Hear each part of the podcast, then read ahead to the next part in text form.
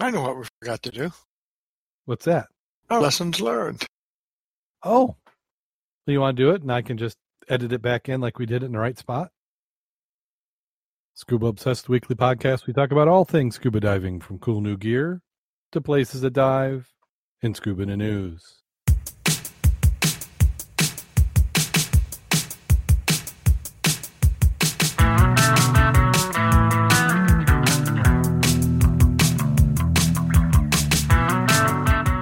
Scuba Obsessed episode 417 is recorded live August 22nd, 2019.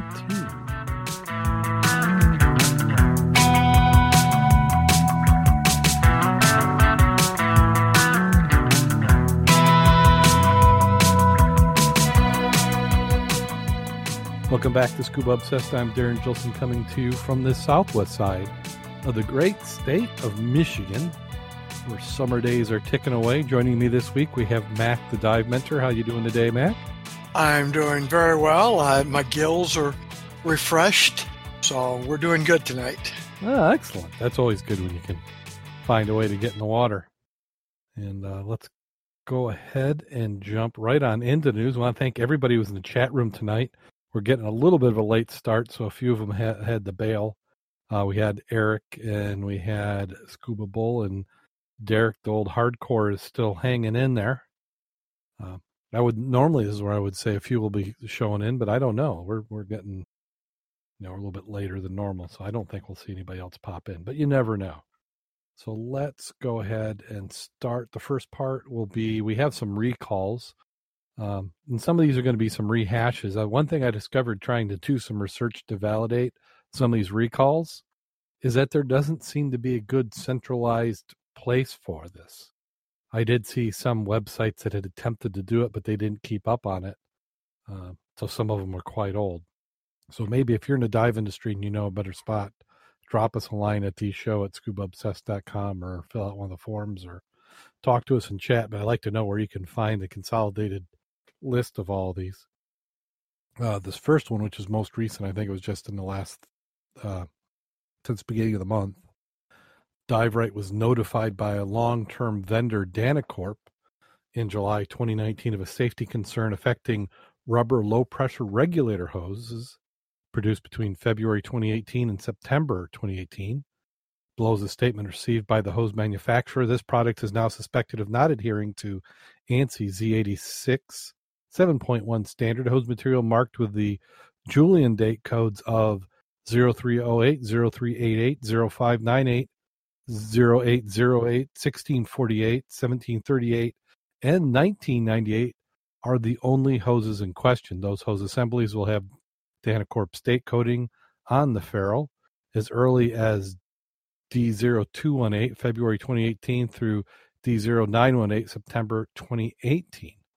Dive Rite hoses affected by the notice were sold between February 2018 and July 2019.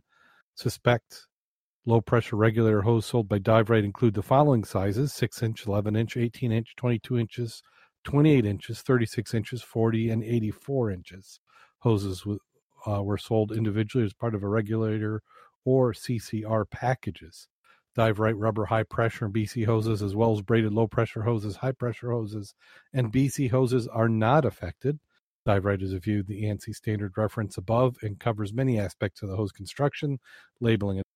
Additionally, Danacorp has not specified which part of the standard that the hoses potentially do not conform to. Because of this, we must recommend to immediately discontinue the use of any affected hoses due to widespread effect of the safety notice that Danacorp supplied many different distributors, manufacturers, and dive shops. DiveRite will be only able to issue replacement hoses through its dealer network. If you're not, if you have an affected hose, please contact the DiveRite dealer you purchased the hose from for assistance.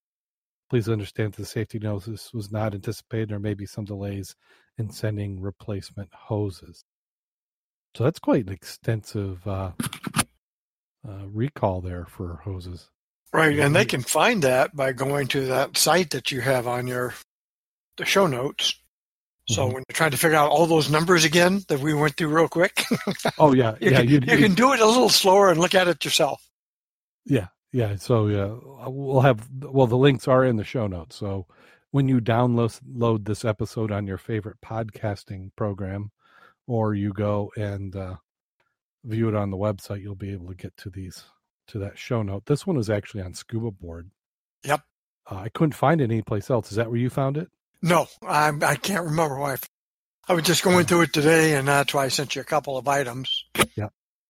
So that was the first one, and then we ha- there's a Mares uh, recall. This one was from March of this year, and we may have covered it.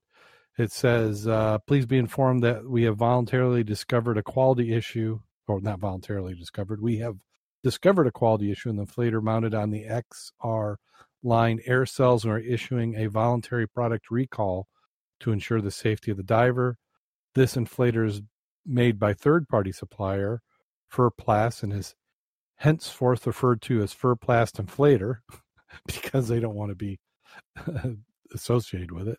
If you have one of these recalled units, immediately stop diving it and return it to your Mares dealer, who arrange for a free replacement of the inflator. If you no longer have this item, please contact your Mares dealer immediately with the information the end of the letter and provide them with the name and contact information of the new owner. And uh, we won't go through all the items, but uh, they give a list of all the products uh, they said the previous model is okay, but the new model has to be replaced, and they show a photo of it. That's what I think is good is when they did that, and then they show the arrows of what the difference is between them. So if you have one or the other, it's a lot easier to determine which yeah. one you have. Yeah, because with with all these, you need to go back to your original authorized dealer and and uh, present. But yeah, I like that they did it. They went into some additional detail. And what's nice about this one on uh, the Mares site is that they've uh, this is probably similar information that the dealers will have. So the dealers are sure what they need to be dealing, uh, uh, providing support for. And then Shearwater, we also covered this one before. They had a voluntary recall notice of the yellow transmitter. Uh, the research of voluntary issuing a recall of yellow wireless transmitters. We discovered the yellow transmitters may have the same transmission interval as the one found in the gray transmitter. When transmitter of both colors are used by the same diver and the same dive, signal interference could be produced between the transmitters, causing drop signals and loss of communications. Although the chance of occurring is small, the potential is there. The transmitter is cylindrical in shape, 3 inches in length, yellow in color, and marked with letters FCC ID MH8A, along with a unique serial number, is sold by Shearwater Research to dealers nationwide under part number 13009. Divers should cease using the yellow version of Shearwater wireless tank transmitter. Shearwater prefers uh, to manage your voluntary recall directly with the consumer. Please contact Shearwater at uh, their website, www.shearwater.com or info at shearwater.com. And then they give some additional information and some uh, a Q&A. Uh, this one was, I'm trying to remember when we covered it. It was uh, earlier this year. Well, it had to be after February. yeah. Yeah. And that that also I think was on the Shearwater site where I got that one. And then uh, in the United States Consumer Product Safety Commission website is this next one. And before I we cover that, I'm going to complain about this consumer product safety website is you can't using the search is next to useless on it. Because I did a search one way and I could not find this, but then I found it a different way. So this should be the easiest, and it should be organized by category or class. But I couldn't. Yeah, it was a pain in the butt. Um, so what there this recalls the Huish H U I S H outdoor recalls buoyancy control devices BCD due to drowning hazard. The name of the product is the Zeagle Sports Buoyancy Control Device, a BCD. The hazards of buttons in a Zeagle Sports BCD inflators can break or fracture, leading to a rapid loss of air or auto inflation of the BCD, posing a drowning hazard to scuba divers. The remedy is to replace. Recall date is October 23rd, 2018. About 2,600 in addition to 800 that were sold in Canada. So 2,600 in the US, 800 in Canada. And, uh, and the recall is also uh, being done up there in the article or the, the post shows all the serial numbers that are affected by the recall uh, I go into some additional detail, but we have links to all these in the show notes. And then the f- last one was the Suto Suunto Dive Computer Settlement. And they actually have a website specifically for this, suuntodivecomputersettlement.com. Um, a settlement has been reached in a class action lawsuit against Suunto and Aqualung America, together defendants concerning certain Suunto dive computers. The purchasers included in the settlement have legal rights and options and deadlines that they must exercise them.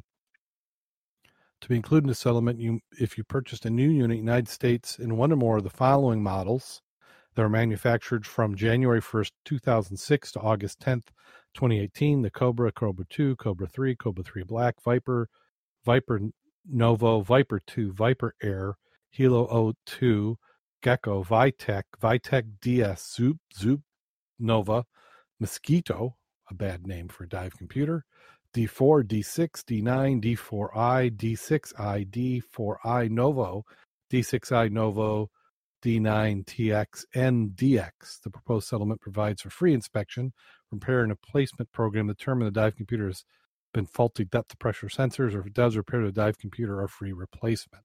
Some also includes reimburses qualifying class members and certain costs. So, uh, and this is this looks to be a website by the uh, legal company that uh, was involved with the suit. So this is not Suunto directly, but I'm going to say if you've got one of those, you're going to want to stop using and contact your dealer, and they should be able to provide you with a little bit more information. Yeah, interesting on some of the recalls. If you are the original purchaser, it applies to you. If you have bought it secondhand from someone, it does not necessarily apply to you. Yeah, yeah. I mean that's uh, true. Um, yeah, and it kind of depends on how you got it. Like if you bought it used at your dive shop and they're an authorized dealer for that brand, I bet you may be able to. Uh, you know, they may be able to work something out for you. Yeah.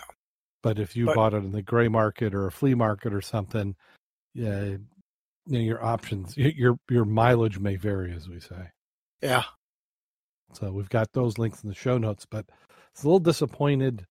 Uh, not in all these uh, vendors, but some of them didn't have anything at all on their website. Like they pretended like they've never had a recall, uh, and then there isn't a central spot that you can find them for dive gear. Let's see what's our. Uh, oh, and then kind of at the end of this, and I'm not sure where did you find this uh, pedophile island story. I am not sure. Yeah, I'd have to go back and see if I could find my notes while I was yeah, rummaging. No, yeah, no problem. But uh, I just thought it was interesting. Uh, scuba divers knew of pedophile island in the waters near the now deceased Jeffrey Epstein's private St. Thomas retreat in the Virgin Islands. There is some decent diving, but when guides took scuba divers a spot near Epstein's little St. James Island, security guards would immediately walk to the water edge. Everybody called it Pedophile Island, says Kevin Goodrich, who runs the alternate attitude boat charters out of St. Thomas. It's our dark corner. On August 12th, the FBI raided Pedophile Island to probe further in Epstein's alleged sex trafficking ring. So uh, I think that was Scuba News. I got that off of. Okay. They had they had a lot of little tidbits, and that was what I thought was interesting and current. Yeah. Well, what's what's interesting is it always seems that there's there you can't go by rumors, but there's always a little bit of uh, you know people kind of knew that something was going on. And then this next one's a follow up. Uh, we covered the story when these were originally found and what they said they were going to do, but these are restoration of 19th century firearms found off the coast of Newfoundland. Fishing net in 2011 from the trawler Newfoundland Lynx snagged a different kind of fish in 800 meters of water. 20 P 53 Enfield rifle muskets in a crate were dragged to the surface. Surprisingly, the rifle muskets muskets were in remarkable shape considering they'd spent 150 years in the ocean's bottom. The iron barrels had corroded, however. The rifle musket was found everywhere where the British Army and used during the American Civil War and the Crimean War, and they were considered first class rifle. Parts were interchangeable, machine made from around 1850 and 1860. The cost for the rifle was $20 and was developed by uh, William Pritchett in the 1850s. The 39 inch, 99 centimeter barrel had three grooves with a 1 uh, to 78 rifle twist and was fastened to stock with three metal bands. So the rifle was often called a three band model. The rifle's cartridges contained 70 grains, point, uh, 4.5 grams of black powder, and the ball was typically 530 grain, 34 grams. Boxer modification of the Pritchett or the Burton Minié, which would also be driven out about 850 to 900 feet or 259 to 274 meters per second. It thought these rifles were likely new arms on their way from the Tower of London to arm either regular British troops in Canada or the new Canadian militia. After the find in 2011, the P 53 Enfields are transported to Memorial University in St. John, Newfoundland, and have spent most of their time submerged in a tub of chemicals. One of the chemicals used is polyethylene glycol, a, bu- a bulking agent that prevents wood from collapsing. Thousands of hours of work have gone in restoring the crate of guns alone. The time consuming work is nearly completed. Next step is to spend a few weeks in vacuum freeze dryer and should be ready to display in the museum. What I enjoyed about that was the initial picture of the crate as it came up and the buttstocks. Now that looks like to have been after some of the uh, solution had been applied or it's been in the solution because some of those buttstocks look really good. Yeah. Well, if you look, that's in the bed of a truck. That's got that's a truck pickup bed with a truck liner, spray on truck liner. Oh, the second one would show me that, yes. Yeah. And the, the other part doesn't look nearly as attractive, but you know, 2,400 feet down and you wind up with that, that's freaking amazing. But it makes you wonder, why is it there? And is there any wreckage around it? Mm-hmm. Well, the, the tough thing about it being in a net is how many times has that net, has a net or run into that crate and pushed it around? Because we ran into the same thing with the uh, uh, the wreck we talking about a little bit later, but the uh, Chicora. There was somebody who pulled a net up and they had uh, basins with Chicora etched into them. And it was a fishing boat, and they couldn't remember where they had found it with enough accuracy to go back and find them. At first, when I saw the the photo of one uh, modern reproduction, I was thinking that was what they had gotten them to. But Yeah, that'd been nice. yeah, if they got that, that's that'd be absolutely amazing. But you're right. That very first photo, the I don't know, would that be brass? Is that Oh, on was? the buttstocks? yeah, Yeah, it looks like brass. Yeah, this is beautiful. So I'm going to guess that that was there was something else in there. You know, maybe there could have been what we're not seeing is maybe there was a like a wrapping. You know, could they have had like a uh, some sort of you know soaked parchment or wax or something to kind of protect it? Yeah, And- and some of those used to have um, the buttstock would rotate or it was on a hinge, and it would Mhm. have a an area back there that you'd have extra either flints or basketballs or a cleaning rod. Yep. In parts, and I'd be curious if that had any if any of those had that. Yeah, yeah, but but nice, cool. It was uh, it's nice to have a follow up of an article we've covered before. Yep. And then another article we've had before, but this one's a little bit pertaining to this year. This is from the Canadian Broadcasting Company on August 16th. They say archaeologists dive back into the Franklin mystery. Researchers' goals for 2019 include excavating officer cabin on the HMS Erebus and 3D mapping of the HMS Terror. A Parks Canada research team is en route to the underwater wrecks of Sir John Franklin ships in an effort to uncover more truths about what happened in the infamous and ill-fated expedition to find the Northwest Passage.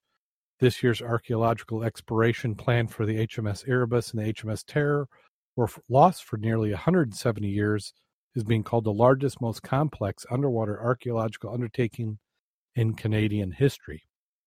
The government of Canada is proud every Franklin artifact is jointly owned with Inuit, and each newly uh, new discovery helps the world further unravel the story of Franklin expedition. Parks Canada Minister Catherine McKenna stated in a press release. Research goals for 2019 include excavation of the officer's cabin and lower decks of the HMS Erebus, where Franklin had his cabin, archaeological activities, and a more recently discovered and better preserved HMS Terror set to focus on 3D structural mapping and the exploration of the interior with an HD camera mounted to a remotely operated vehicle. Last summer's poor ice conditions thwarted an ambitious six week research plan and did us two days of diving on HMS Erebus and prevented any diving at HMS Terror.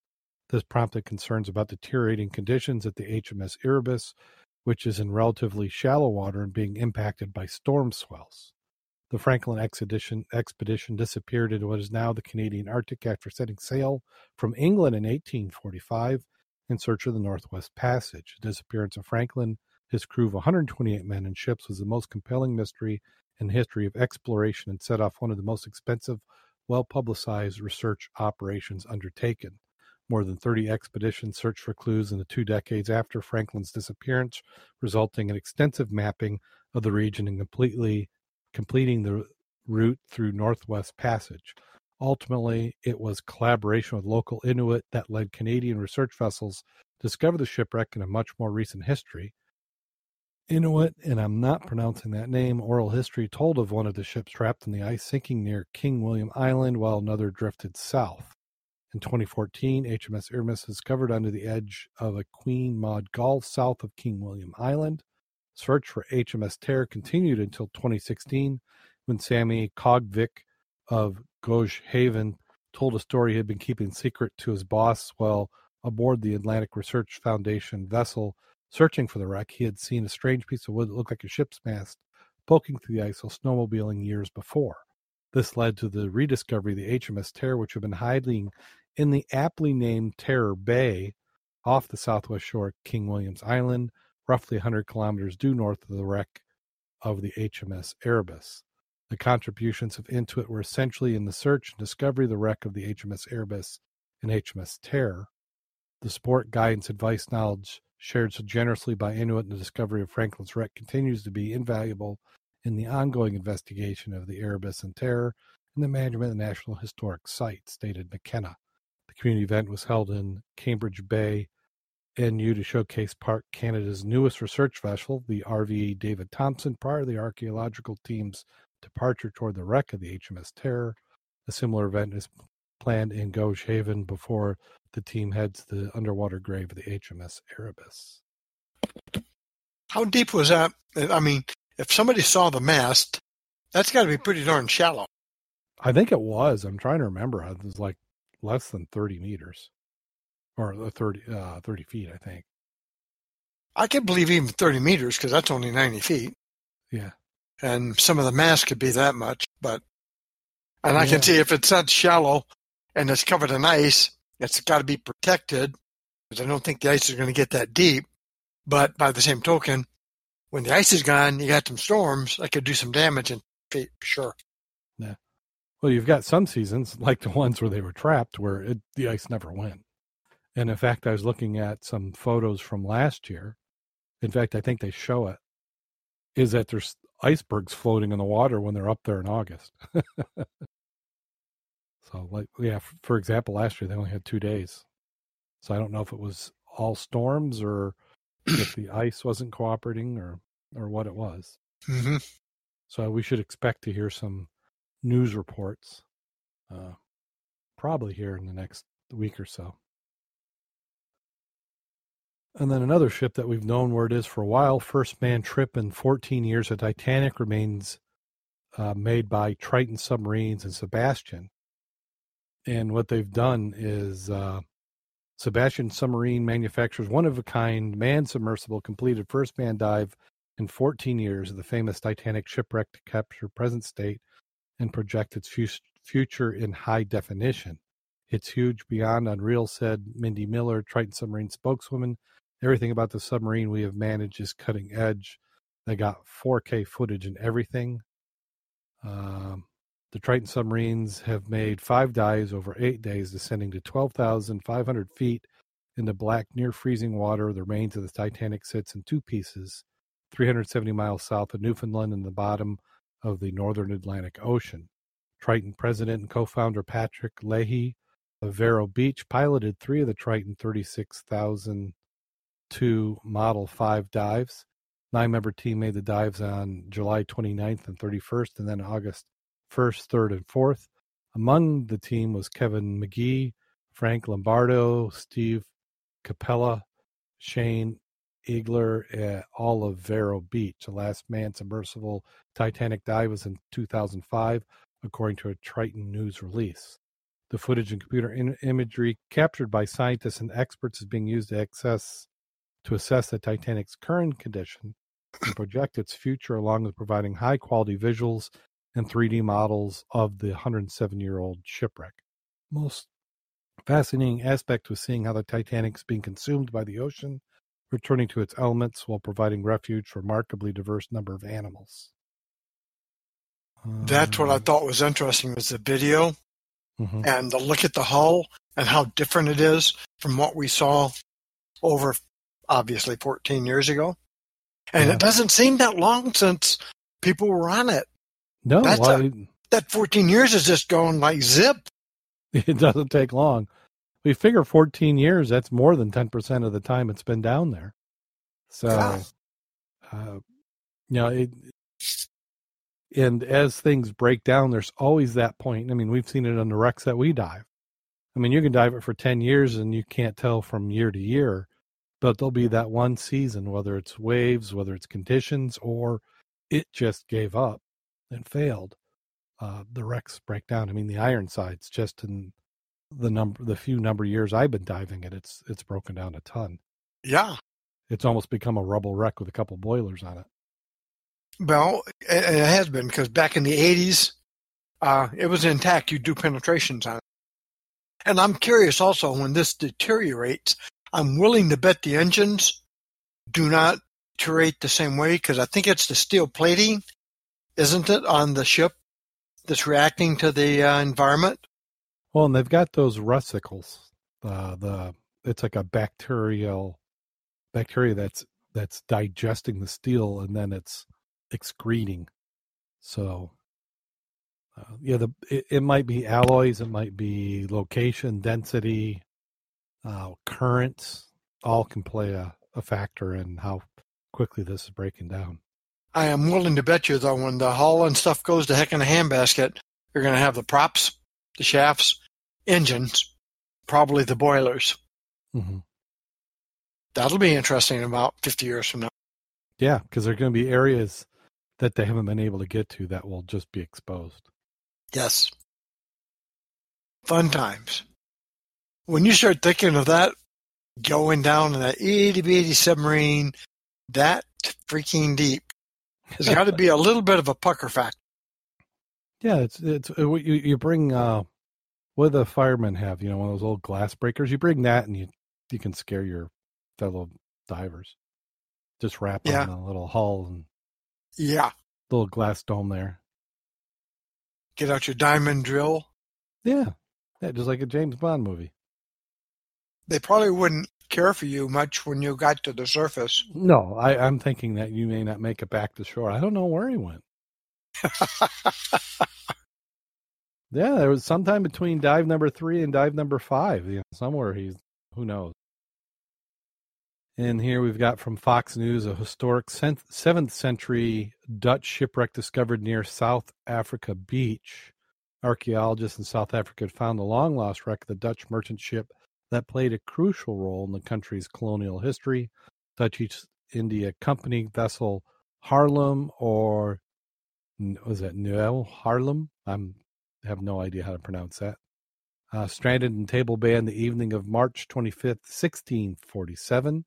African Institute of Marine and Underwater Research Exploration Education explains that 58 people traveling the ship were taken back to Europe by other merchant vessels, while 62 were left behind to salvage as much of the ship's cargo as possible.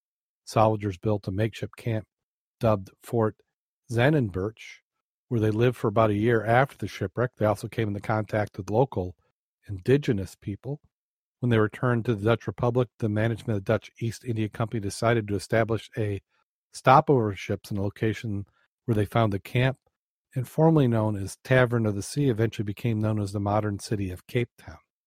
After 20 year search, archaeologists have now found what they believe is a wreck site off Cape Town suburb of Table View, located below about six and a half feet of water. The wreckage is about 10 to 13 feet below the seabed, according to AIMURE. Archaeologists have been working to find the wreck site since 1989 and now found what they believe the ship's final resting place. Citing a journal entry kept by merchants traveling on the Haarlem, historic charts, geophysical surveys, and test excavations, the archaeologists are 95% confident the wreck site has been found. The ultimate proof will be discovery of a 19-inch iron cannon and four iron anchors. Has been recorded that those items were left behind when the wreck was abandoned. No shipping disaster worldwide has ever had such impact on an entire nation. The wreck of the Haarlem can be regarded as a catalyst that created not only Cape Town, but the roots of the current multiracial, multicultural South African society. Other shipwrecks have also been revealing their secrets. Maritime archaeologists, for example, use underwater drones to reveal the remains of an incredibly well preserved 500 year old shipwreck in the Baltic. Dating back to the 15th century or early 16th century, the mysterious ship was first spotted by the Swedish Maritime Administration in 2009. Earlier this year, a closer analysis of the wreck was done by Maritime Survey specialists MMT were amazed at its level of preservation. At least they didn't say pristine. Another project, five carden laden ancient shipwrecks were discovered off the small Greek island, and then they're going some other stuff. Um, were they really left to uh, try and recover, or is it they didn't have enough room and supplies on the other vessel? So it says that 58 people were traveling the ship heading back to Europe, where 62 were left behind. Are you getting the audio as a side note? Are you getting the audio suddenly pop up on you when you were looking at that? No, I didn't. Uh, can, can you hear it from my side? No, I couldn't. Oh, okay. I don't know where it's coming from, so every time I go to that site, I get some techno music. oh, yeah. No, I, I didn't get any of that. Uh, I've got mute turned on. Many of these, when I preload the articles, I mute them. Otherwise, I. But they said good preservation. From what I was looking at her, it looked like an iron bar just sitting there in the middle of the right. yeah, it's like, excuse me. Says uh, the survey specialist MMT who were amazed by its level of preservation. Now, they they could have been good or bad, in what they're referring to, or at least what's uh, article wise, a fragment of metal composite plate excavated in September 9, 2018, consisted of a layer of copper backed by a layer of lead. Historic information indicates that it was the stern post or rudder the Dutch East India Company ships like Haarlem, used plates such as this. Wouldn't you? I mean, copper could corrode, but wouldn't you expect lead to still be there? Yeah, I would. So, yeah. like you said, at least they didn't say pristine. Yeah, it's pristine. I, I sometimes but, I just think it's how people talk. But I again, I uh, for something like that, I'm looking at what is the return on investment for the not even average person but somebody who's really interested in. Well, this has been going on since 1989, so we're talking 40 years. They've been looking for this. Is it 40 years? Did I do my math right? I'd like to have the funding for that. Oh yeah, yeah. But I mean, you've got who knows? I mean, somebody writes a grant, does a proposal, gets it. Yeah. And well, like you say, grant money is your money. Yeah. Well, it depends if it's a federal grant, if it's a private grant. Sometimes some of these private groups will do a grant, but you're not going to get, you know, from a museum standpoint, you're not going to have a display of this little piece of copper and um, lead. You, you I mean, people are not going to stare at it for any length of time and say, "Wow." Yeah. Gold, maybe. Yeah, gold you could. And then uh, Forbes is not normally who I consider to be a a magazine talking about diving, but they did have an article where they're asked the question a 360 camera or GoPro for scuba. So they said some of the coolest action footage you can capture is underwater Well, that's my opinion anyway, and this is uh, Jeffrey Morrison of Forbes. Diving is the only action sport I do, essentially just adventurous floating, but the photos are great. GoPros are certainly an easy choice for underwater use. A dedicated underwater camera can be even better, especially if it has a flash. Several 360 cameras are either waterproof or come with dive cases for use under the sea. And so they're asking, what would a casual photographer or diver pick? Uh, and he's saying, for the purpose of his article, that you uh, you don't have a bunch of money to invest in both. Uh, he says you're not looking for a full underwater rig with lights and housing of a real camera.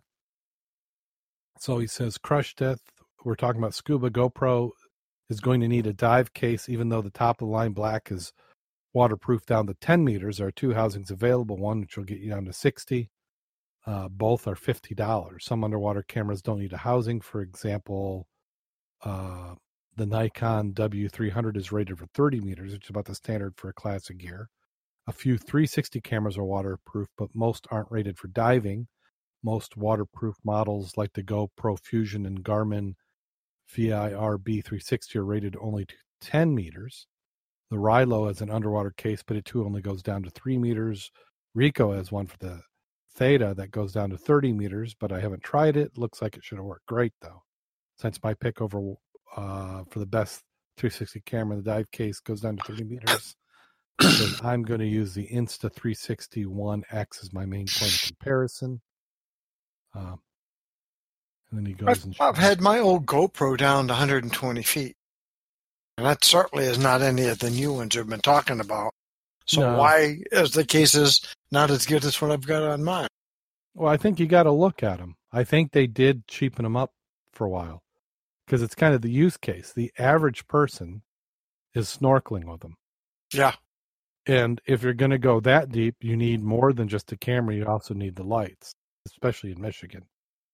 Um, but I've been looking at this, and he goes in and he's got some nice photos and some stuff, and he's talking about well, why not both. Yeah. Well, some of those clones that look like the GoPro for 50 bucks ain't bad for the money. No, I know the batteries do not last as long, but you know, it's almost like a disposable. And unfortunately, we're in the, we are in Mhm. that disposable society. Right. Well, and technology is changing so quick. I mean, GoPro comes out with a new model every year or so, so there's no reason to uh, invest too heavily because everything gets replaced so quickly. Uh, and you can you have too many cameras? Well, actually, you probably can. Well, I'm. Let me just turn my head here, and I've got one, two, three. I have four cameras, and I use every one of them. Yeah. I mean, I had two out tonight. I had one that's got a broken L- LCD cracked through it. Mm-hmm. Takes good photos. That's what I take on the boat. So if it gets wet and it really gets torn up, you know, I can live without it. But it's a darn good camera. Nice zoom. Then I have two good ones, my well, better ones. Also Canons. One is the one where I have my interchangeable lenses, and that's the one I'm really careful of because it costs so much damn money. Yeah. and the other one, uh, what is it? The XS50 takes Mhm. darn good shots. That's And- what's- I, I don't, you know, but I take them all the time. But what really got me, I went to that air show. I took my Canon. I was taking some good shots, and I just for the hell of it, I used my my phone camera to take uh, a shot of the uh, acrobatics being put on by that uh, new fighter. Mhm. And the video from that damn thing was better than my Canon. yes. And it's like, what? Yep. I, they're doing. There's so much energy being invested in your cell phone and the camera and the software that it's unbelievable what they're able to do at it. It's an arms race. It's the competition. You've got Apple. you've It's, got it's wonderful. Uh, and there's a few others out there who are known for doing good cameras.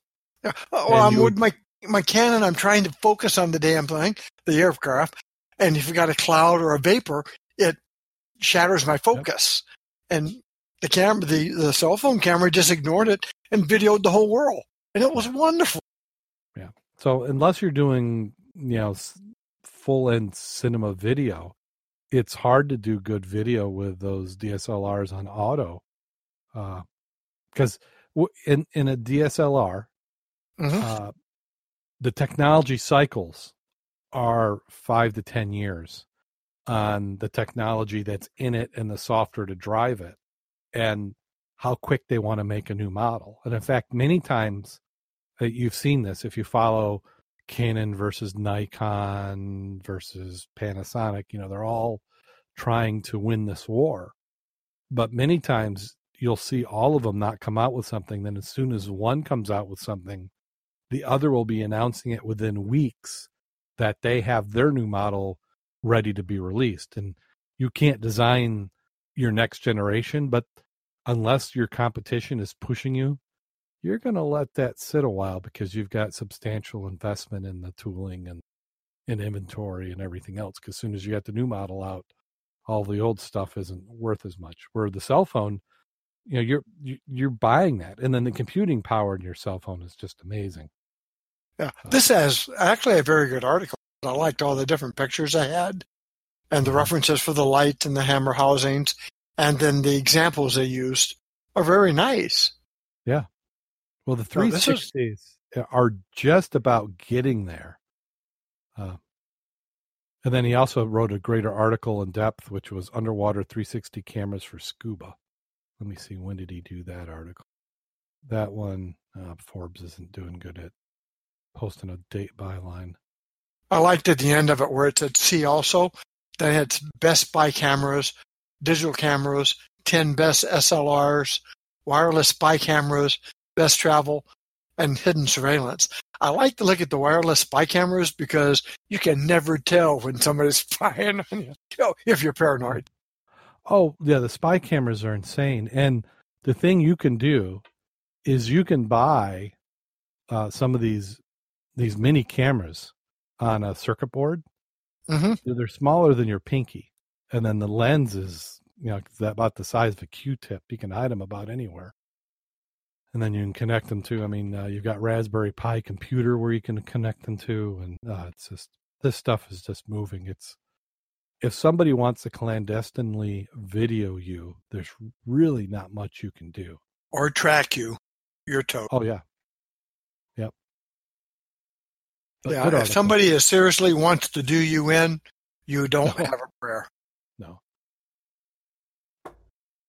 But anymore, most people don't have to do that. All they have to do is look at Facebook, and you do enough damage yourself that, everybody. that if your employer ever got to some of your pictures, it's like you're not going to be working there. Anymore. Yeah, yeah, you got to be careful. Oh, absolutely. It online, it's forever. Yeah, and no matter how old you are. Well, at 14, he said I was a bad person, and so when a guy runs for yeah. president when he's 35 or 45, you can't vote for him anymore. Yeah. Well, I I find this funny is these people who are uh, bashing somebody for a position that they're taking are retro retroactively getting nailed because somebody will find a, a post or an article they did 10 15 years ago and at the time it was fine but in the new culture of today it's not popular and if you know uh, the reason why a lot of this is is your position and we don't have advertisers here in the program but you have to be brand safe. I mean, that's why YouTube is constantly pulling down videos. It's not because they're concerned with what you're saying, they're concerned with the advertisers having their ad show up next to an article that they don't like and then pulling that ad by because they're the customers. Yeah. Not, not you putting up the video or you even watching. You're the product. The customer is the advertiser. Yeah.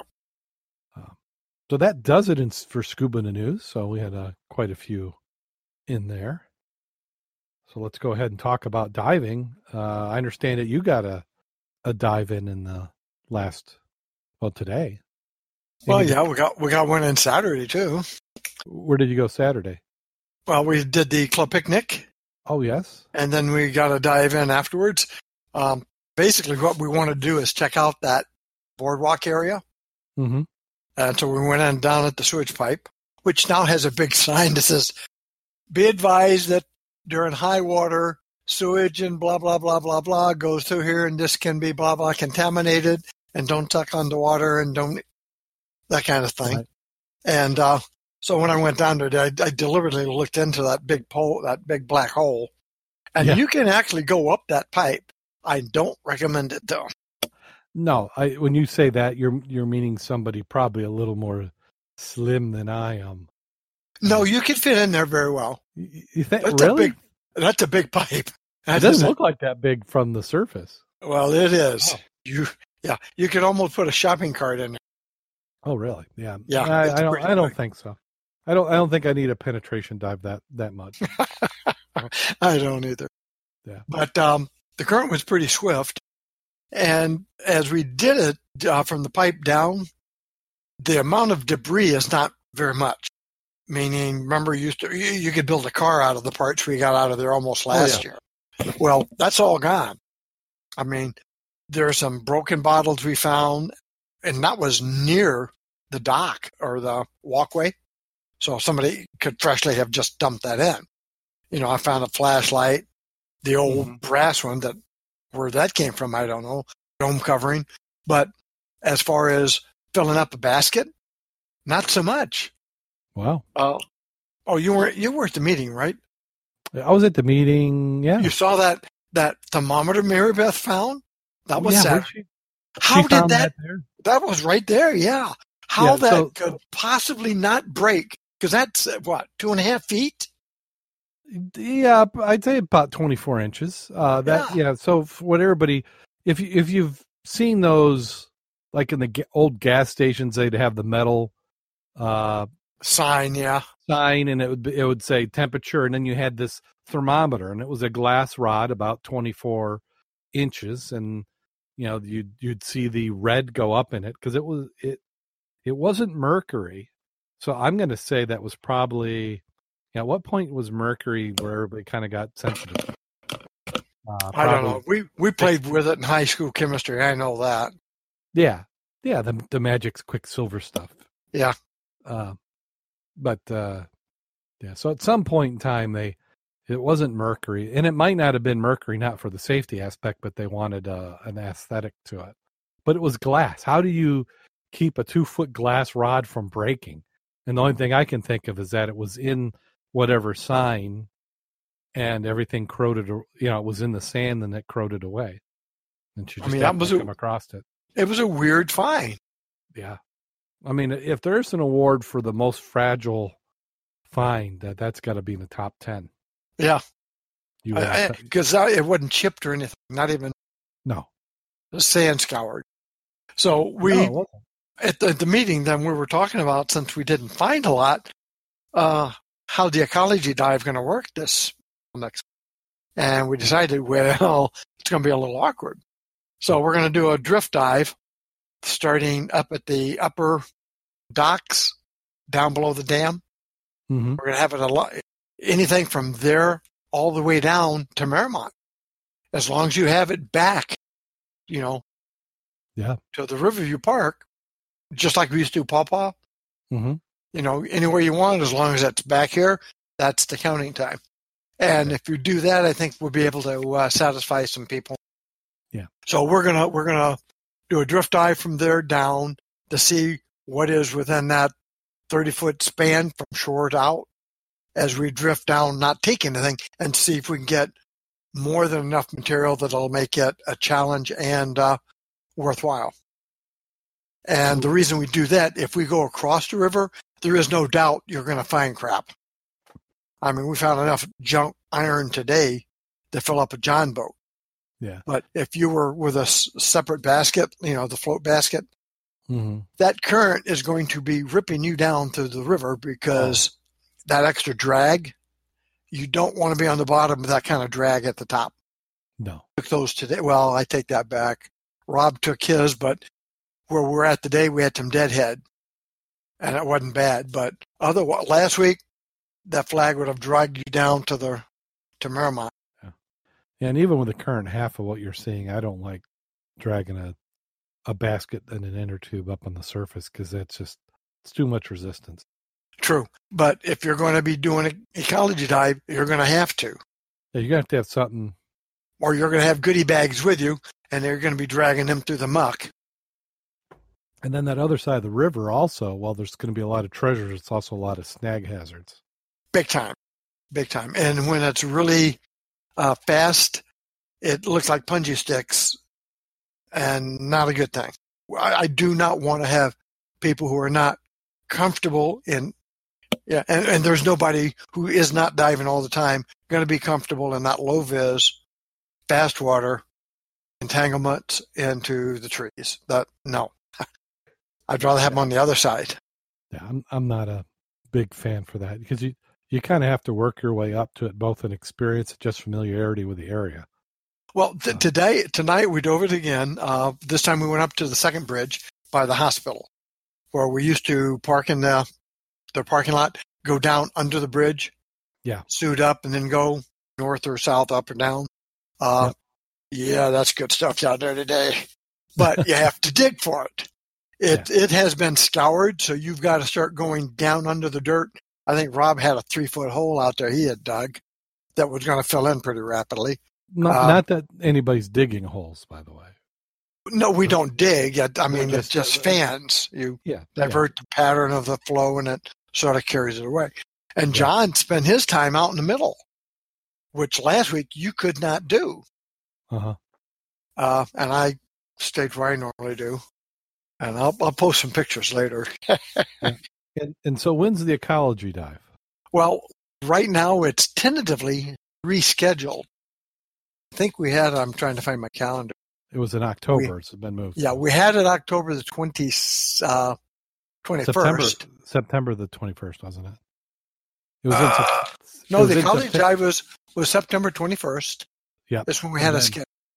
And then we've moved it into October. Yes. And I think it's the first week in October. That's what we were looking at. Yep. So there'll be some posts on the uh, Facebook and the Mud Club site. Absolutely. And also on the, the Mud Club website, which is mudclub.scubaobsessed.com. Right. And what we will try to do is there was an interest of a, uh, a Boy Scout troop coming out to be surface support. Uh, so we're going to see if we can arrange that again or find out if there's other groups who might be interested in coming out to help us out. Because again, for every diver, you need somebody on the surface. Yeah, you're going to need somebody because especially the divers cannot come up and down with junk and yeah. get anything done. Yeah, I have to think of some uh, tools to help with that because uh, it is kind of a, a, a light, friendly competition. You know, who's got the heaviest item, who's got the most unusual, who's got the most. Well, we always know that a wheelbarrow and gloves are almost a necessity. Yes. Not an almost, they're, they're a necessity. Yeah. You don't want to cut yourself. Good gloves. And you can't carry enough in your hands. You want that wheelbarrow, especially the stinky stuff. Oh, yeah. Well, everything's waterlogged. I mean, I've yep. I've done like coat. You bring a little uh, winter coat up that somebody had dropped in the river, and that winter coat will be about a hundred pounds. Feels like it anyway. Yeah, it'll it'll eventually lighten out in the sun. But so we got that coming up, and then tonight you did some more diving. What was the temperature tonight? Seventy four water temperature. Uh, I mean, I had my old very leaky seven mil. Rob had a three mil. Uh, I don't know what John. John was wearing wetsuit, of course, but uh, everybody's more than comfortable enough. Yeah, yeah. So this is the, this is almost like bonus time in the dive season is when you can get in the river in summer. But it's funny though. I mean, it quarter to nine. It was freaking dark. It's like, wait oh. a minute, what happened to the sun? Yeah. And and on on that side, you didn't have any light because the sun was oh. already coming down at, at, six o'clock. So we were already in the shadows. But uh, just that transition between when we finished and everybody came up with thousand pounds left. They usually will have plenty of air because you're not that deep. No, absolutely. You're on that west shore, and those trees are up there, and there's a kind of a, you know, a hill to that side of the river. Right. So you're you're in, you know, probably a, about the time you started, it was already starting to get a little dark. You didn't have that sun on the bottom. Yeah. Yep. Like, we had like the big shadows like you do in the weekend, you probably had some nice about midday. It's uh, we were yeah we we hit the water around two o'clock. Yeah, if you've got sun because it's a sandy bottom frequently, uh, you can get some pretty decent vis. Yeah, totally different. Well, you saw the picture I posted of the uh, weeds. Yeah, yeah. You You know- did a little video clip, and those that Yeah. current was was moving around a bit. And as you moved further out, it was a little stronger. Yep. Yeah, if you didn't take your river stick, you're going to wish you had. That or you're looking for some big rocks. And then some other activity we got going on is the Southwest Michigan Underwater Preserve successfully buoyed their first wreck. So that is correct. Now has a buoy on it. Uh, And that's an official Coast Guard buoy. It'll be on the charts in a couple of years. It's got the iridescent, so when you hit it with a light, it shines, and it also has a strobe on it that Mhm. flashes every second. So that is Havana, and that was sponsored largely by the Michigan Underwater Dive Club, Mud Club, And, And Wolf's that- Marine. and Wolf's Marine gave uh, some excellent pricing on the supplies and buoys. So thank you for Wolf's Marine. Yep. And uh, this uh, Sunday should be the uh, anchor, the buoying of the Rockaway. Uh, the Rockaway. crib is out and, and down. They've been uh, putting steel in it, and they hope to. Um, they're going out on Sunday, and they hope to get the all the steel they need in it. They need a little over a thousand pounds in it, and they've already got the anchoring system ready to go when the crib is weighed down properly. Yep. So And it's taken years, but it finally got there. yeah, yeah, we've been talking about doing that for it's probably 25 years. 25 years. Wow. So these are official. They're on the charts. Uh, DNR approved, Coast Guard approved, State approved. state approved. So we did all the paperwork, all the stuff. So that will be out there. Hopefully everybody can enjoy. Uh, so you get the, the numbers from the Southwest Michigan, which I think is uh, Dive uh, SW uh, UP. Is that it? I should know the website since I host it. Uh, let's see here. Yeah, dive swmup.com and there are GPS numbers. And what's nice is GPS numbers uh, without a buoy, you sometimes can be a little challenged to find a wreck. But with that buoy, what you're going to be able to do is uh, attach your, your your vessel to the buoy and dive. Follow the buoy on down. There'll be uh, lines from the crib to the wreck. Uh, if you got a reel of about 50 feet, that will guarantee that you can make it to the wreck. You can do a perimeter if that line, if the uh, line in the bottom isn't there. It should be there, though. They had one already. Yeah, And it's, it's about approximately 30 feet from it, but Yeah. the line is a big deal. Yeah. Uh, So that's, that's going to be a necessity for that. Yeah. And what, what the big thing is, you don't screw up the wreck any further by driving, dragging an anchor, trying to uh, get it in place so you can go dive. Yeah. So the the buoys are the the the uh, the goal of the preserve is to put the buoys up as soon as they can, and they'll be out till at least Labor Day. Uh, but anytime after Labor Day, there's no guarantee that they'll be there because it'll it's like the you know the the way Great Lake weather goes. Uh, you want to leave it on as long as you can, but you still you don't want to leave it out over the winter. No, you want to get it for the ice. Yeah, so I'm going to guess you'll some point the end of September, beginning of October, they'll be pulled down. So uh, check the preserve website and Facebook page, and that should have the information whether there there's currently a buoy on it or not. And you can also drop somebody a line in uh, the preserve Facebook page, and somebody should be able to tell you if it's out there or not. But it's it's nice. And then once this is, we've got these two on, and the cribs are all loaded up and ready to go. Uh, putting them in in the spring shouldn't be as bad. And then the goal is next year to do a few more. So if you want to donate to those, you can visit the, the Preserve Facebook page, and there's a Facebook campaign going on. Uh, we'll also be adding some new ways uh, to donate, and I say we as uh, I'm on the board of the Underwater Preserve along with uh, Kevin and others. So uh, we'll. Well, the nice part also is even if you don't have GPS numbers and you know it's five miles north of the pier, a mile Mhm. offshore, when you got a blinking light out there, it's a lot easier to find it now. Yeah. It's not a gull buoy. If you've been out there looking, you know what I mean by a gull buoy. Yeah. How many times have you chased those gull buoys? Oh, yeah. It's right over there. You get there and then it flies away. Yeah. yeah. That Clorox bottle wasn't what you thought it was. Yeah. And then, uh, well, we're talking about things coming up. Uh, I understand that there's an author who will be presenting. Yep, on the uh, September 28th, uh, the Morton House, and I'm working with them to get Taras Lyssenko of uh, AT Recovery. He's a gentleman who has been recovering aircraft from Lake Michigan for a number of years. Did we just lose somebody like Craig? Nope, Craig's still there. Oh, I just heard some noise there. Uh, no, we we had somebody pop in. So oh, uh, okay. welcome, Brandon. Oh, it was Derek. Okay, he we'll, blame Derek. Okay. yeah. Anyway, he's recovered quite a few aircraft. He is also the one that has uh, identified, videoed, and is in the process trying to get approval to raise the UC-97 German submarine World War II mine layer in Lake Michigan.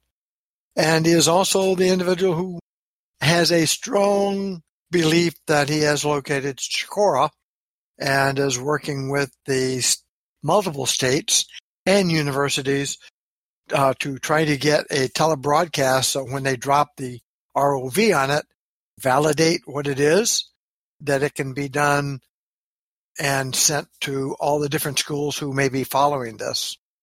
And the Morton House Museum is very interested in since oh, yeah. the Morton House is Morton and Graham steamship line, they have a vested interest in that also. Mm-hmm. So very cool. And that's going to be September the 28th. That'll be at the Benton Harbor Airport. Yep.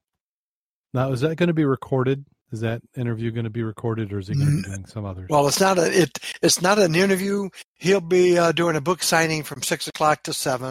At seven, he'll do his presentation. And have you ever been to one of his? No, I mean we interviewed him on the program here, but right. I haven't been to. They are very good. I've been to a couple of them around here, because um, he'll show what he's doing, pictures. Uh, sometime he's brought artifacts and little add-ins about what they found on the aircraft. Uh, highly enjoyable, highly enjoyable, and uh, it'll be, I think, a good time. Excellent. And that will be free. Uh, obviously, we appreciate donations for the Morton House Museum, and uh, if people wanted to donate to the Southwest Michigan Underwater Reserve, that would also be acceptable to me. yeah yeah, because we need to keep things going because it's oh, I mean, money's the key. It's that's the bottom line. If you got the money, you can you can jump through the hoops for the state mm-hmm. because everything permits cost money. Yeah. Uh, as a side note, did you know uh, that um, both Kevin did go, and so did uh, Jim, to the uh, Michigan Salvage Committee meeting. Oh, I didn't. So Kevin was able to. to yes, he was. He he asked for permission. He got off that morning. They said, "Yeah, you can have it off." So he went also, wow. uh, and they said it was a very, very educational and worthwhile uh, day. They spent that's five six hours during the presentations, and they were able to give some voice their opinions on what needs to be done, how things could be done different and the, one of the examples was for the buoys to be put out, you had to file a permit at $500. Yeah. They finally worked with the state. So they made one permit for 150 different sites. So yes. it didn't cost us $70,000. Uh, right. What, but it, yeah, yeah $70,000. It only cost 500. Now that's the way it should be. Yeah, because that rule was meant for I'm the Cook nuclear plant. I'm going to put two buoys out in the water. Yeah. That's not meant for nonprofit organizations, which are specifically sanctioned by the state for that activity. Absolutely. Uh, so yeah, that, that, that's good. So I, I, look forward to talking with uh, Jim and Kevin and finding out what they got. And well, the uh, other aspect that they've gotten there and they're trying to get going is that app that when you do a dive, and or you find something like, oh, look at that snapper wheel or whatever, uh, or that's a fungus. I never saw this here, or the lamprey we're finding back in Niles. That if we yeah. can take a picture of it, especially underwater, and send it, it automatically digests the GPS number that you're at on your Mhm. app. And that helps validate where you found it, when you found it. And you can do this electronically and it helps them keep check of and, and validate invasive species And, and the or any other item. is with modern technology, if we can reduce the friction, the effort it takes for somebody to report that information, because it's much more useful to the state to know that you saw a lamprey this Thursday and they can see it. Right. And if you can show a picture of the sick fish with the big bites on it, that adds more validity to it. Yeah. Yeah. And, and, and you just, that's additional data, you know, citizen science. Well, we Um, used to, we used to, when we dive the piers, uh, we do Cladophora studies, and then we talk about the, uh, how many zebra mussels we found, how, then quaggas, how many inches were on the piers, and we'd send that in. But if you could do that every time you dove it, so it's instantaneously updated and maintained, then you got a Mhm. good trending, and you could graph that to see the growth and the decline, you know, over X Yep. period of time. So it's a good deal. Yeah. For the state and for the divers. Yep. Well, cool. Well, I'm glad that's some, uh, some good information. So we're, yeah, I mean, we're in, I, I call this peak dive season. Well, I think we're going to do that drift dive on the 30th. That's a Friday. Uh, we're going to try to do it at high noon. Mm-hmm. So we have good sunlight penetration. And uh, anybody who wants to come out there and dive with us, welcome. We would appreciate knowing you're coming. and we want to make sure you have a river stick and the appropriate flag so we know where you are. Excellent. Well, let's see. Now, if you're enjoying the program, we certainly would appreciate your support. You can do that by going to our website, www.scubaobsessed.com. Click on over to our Patreon page, and $3 or more will get you early access to the show notes. If you can't do that, we understand. We appreciate it if you can, but if, if not, if you can support the show in other ways, uh, five star reviews on iTunes or wherever you listen to your podcasts will help. Uh, and there's a variety of ways of listening. You can listen to us on just about any major platform for podcasting we should be on, including uh, Spotify. You should be able to, to get us on Spotify. And we did post a few episodes on YouTube. So if you can go on YouTube to our Facebook page, not our Facebook page, our YouTube, uh, and subscribe. Uh, I did get some feedback this week from some of our listeners who uh, have discovered us that way. So I'm going to take some time and uh, add some episodes up there. Uh, they may have a little bit different music because uh, the way YouTube does their music, I want to make sure we don't run foul of them, even though our music we believe is legal. YouTube can do some some crazy things, so YouTube will be another spot, and then we'll also might have some YouTube only content uh, for a while. Do you, do you have a lesson learned this week? Yep, uh, of an Under Divers Corner. It's title, "You'll Be Okay," and then the subtitle is "Reassuring an anxious diver may not always be the right approach." And then we start the dive. My daughter, who in this article will be referred to as Claire, was a 25-year-old planning dives on the West Coast. The dives would be her first since she completed her open water certification two months earlier. She contacted the shop that certified her. They told her about an upcoming charter and assured her the dives would be within her ability. When she asked about a dive buddy, she was told she would be paired up on the boat. She mentioned that all her training dives had been from shore and this would be her first boat dive.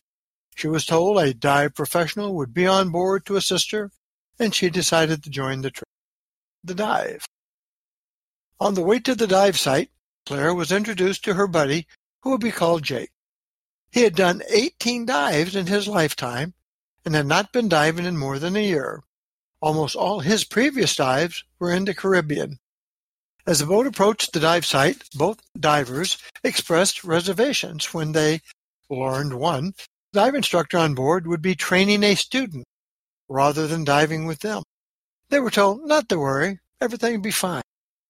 Jake had difficulty setting up his equipment and told the instructor his rental BCD was too tight, which made it hard for him to breathe.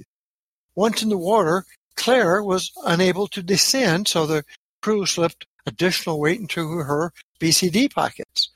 By the time these problems were resolved, the other divers had descended already, and Claire and Jake descended alone. A plankton bloom, typical for the season and location, limit visibility near the surface. The divers overcame their anxiety by giving each other the OK signal repeatedly as they descended. At about 30 feet, the visibility began to clear, but it was dark, and neither had a light. About 10 minutes into the dive, Jake turned to look at Claire, who had been swimming right behind him, and he realized she's not there. After a moment, he saw someone in the dimness and swam towards that person. As he approached, he saw it was Claire and realized she was unconscious. Grabbing her by the BCD, he attempted to ascend. He kicked hard but was unable to make any progress towards the surface. He did not think to release her weights or inflate her BC or dump his weights or inflate his BC and was soon overcome with exhaustion. Jake struggled to get enough air through his regulator and began to panic.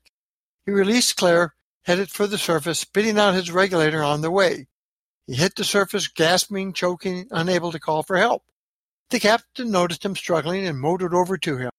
Unable to talk or breathe, Jake kept pointing down. Once the captain realized there was a problem, he made a distress call and initiated a diver recall by tapping the boat's ladder with a hammer. But not all the divers responded to the call promptly, and some decided to do safety stops before surfacing. Precious minutes were lost. Claire was found in approximately 60 feet of water by the instructor and another diver. CPR was initiated once she was brought aboard, and a Coast Guard boat arrived to transfer her to an ambulance on shore. Claire's heart was started in the ambulance on the way to the hospital. She was placed on life support in an intensive care unit, but unfortunately Claire never regained consciousness. Three days after the accident, the doctors determined she would never have enough brain function to breathe on her own and the family made the decision to discontinue life support. Discussion. Neither Claire nor Jake was sufficiently experienced for the dive. Claire never dove without a professional guide, had not dived on, from a boat before. She relied on someone else to guide her through the process. Jake had not dove for more than a year and did not take a skills refresher before the He'd never been taught to do what to do with an unconscious diver. Jake had complained also prior to the dive his BC was too tight and limited his ability to breathe well. Claire's regulator was tested after the accident and was determined to be performing below the manufacturer's specification. An inability to breathe properly may have contributed to both Claire's unconsciousness and Jake's sense of panic as he attempted to assist her to the surface.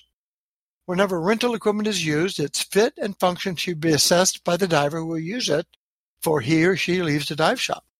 Dive operations should consider greater oversight and supervision of inexperienced divers, particularly when visibility is low and the divers are unfamiliar with the site or the conditions. Neither Clara nor Jake had enough knowledge to evaluate whether the dive fell within the scope of their competence. Both divers relied on someone else's opinion that the dive was appropriate for them. Claire lacked the experience to know what questions to ask, so she trusted the dive shop employee who told her not to worry. Jake expressed misgivings about his equipment and lack of supervisor or supervision prior to the dive. Despite this, he trusted the instructor who told him it would get better once they were underwater. Both divers decided to go ahead with the dive despite their apprehensions. There was many opportunities for either Claire or Jake to have decided not to dive. New divers may not have adequate background to anticipate the potential for an accident. Every diver needs to have ingrained into them the notion that they are not feeling good about a dive, they should not get into the water. Divers must be honest with themselves and about their ability to dive safely.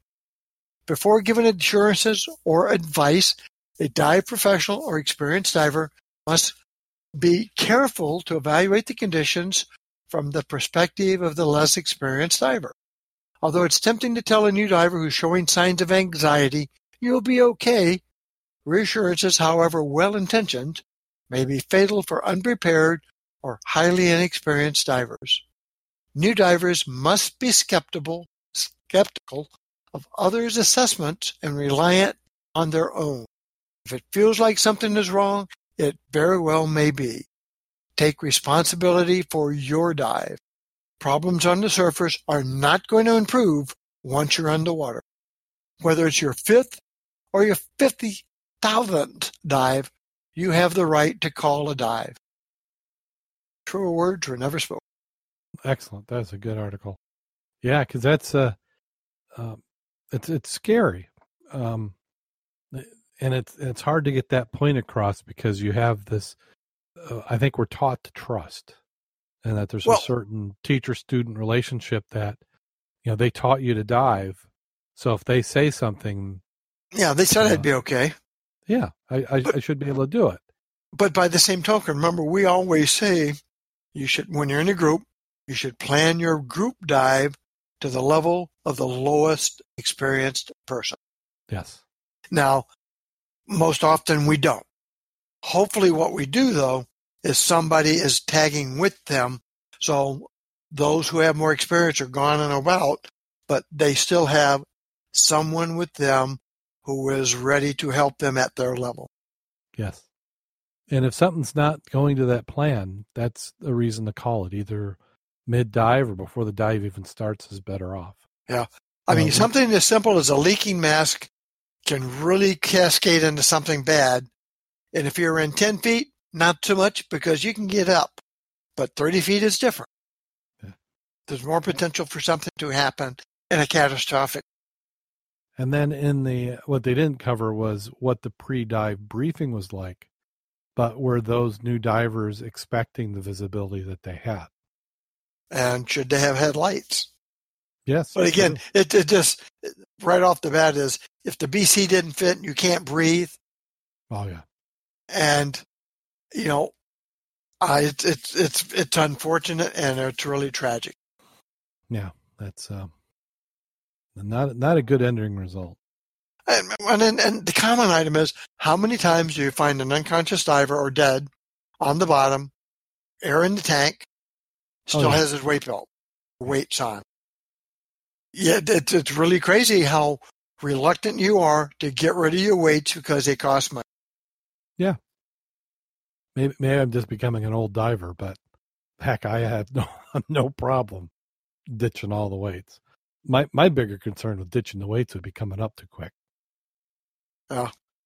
Uh, But at least you're but at least you're going to be on the surface when you have problems. Yeah. And maybe that's something that we uh, would be interested in to practice. You know, on a on a shallower wreck would be, uh, you know, a pretend ditch in the weight.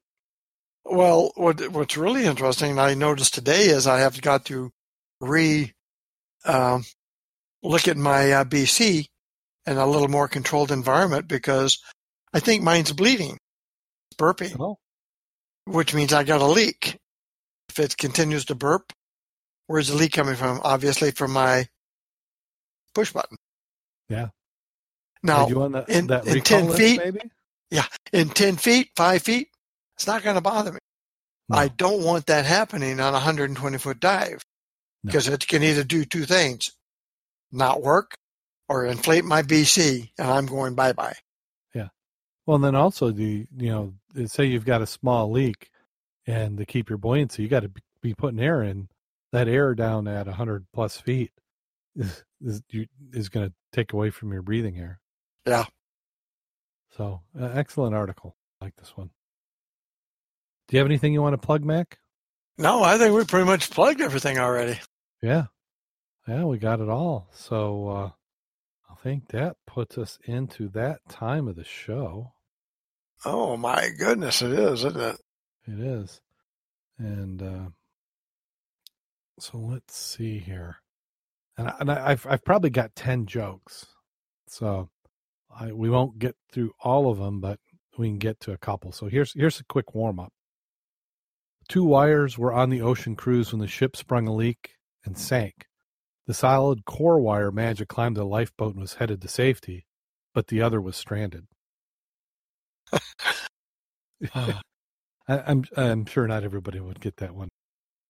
And then and then here's one. This one's for uh, both the pilots and the technical people. A helicopter was flying around Seattle when electrical malfunction disabled the aircraft's electronic navigation and communications equipment. Due to the clouds and haze, the pilot could not determine the helicopter's position. The pilot saw a tall, tall building, flew towards it, circled up, and held up a handwritten sign that says, Where am I? in large letters. People in the tall building quickly responded to the aircraft, drew a large sign, held it up to the building window, and it said, You are in a helicopter. The pilot smiled, waved, looked at his map, determined the course to take to the SeaTac airport, and landed safely. After they were on the ground, the co pilot asked the pilot how he had done it. Well, I knew I had to beat the Microsoft building because they technically gave me a correct answer, but it was completely useless.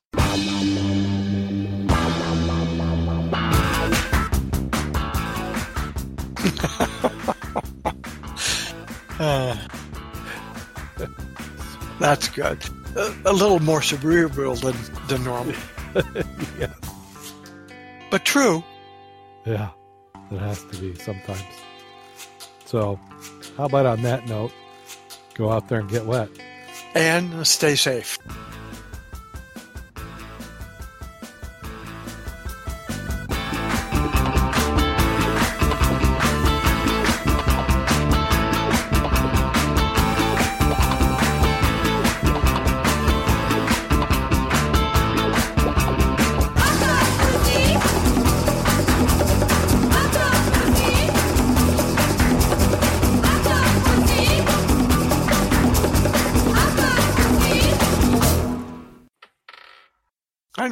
Forgot to do. What's that? Lessons learned. Oh, you want to do it, and I can just edit it back in like we did it in the right spot. Uh, let's see. I was going to use the one I put into the to the newsletter. Yeah, that's fine. Okay. Yeah. We can do it, and then if it works, it works, and if not, then we tried one. Yeah. Yep. Yeah, so I'll I'll put it in. So, oh, cool. Well, Well, I'll You're, I'll you've already done your closure, your, your closure, so you Yeah. got to do a scooch it in there. Yep. So we'll go ahead and add that in. Right. Okay. We'll we'll, we'll Uh, kick Craig, Craig out now.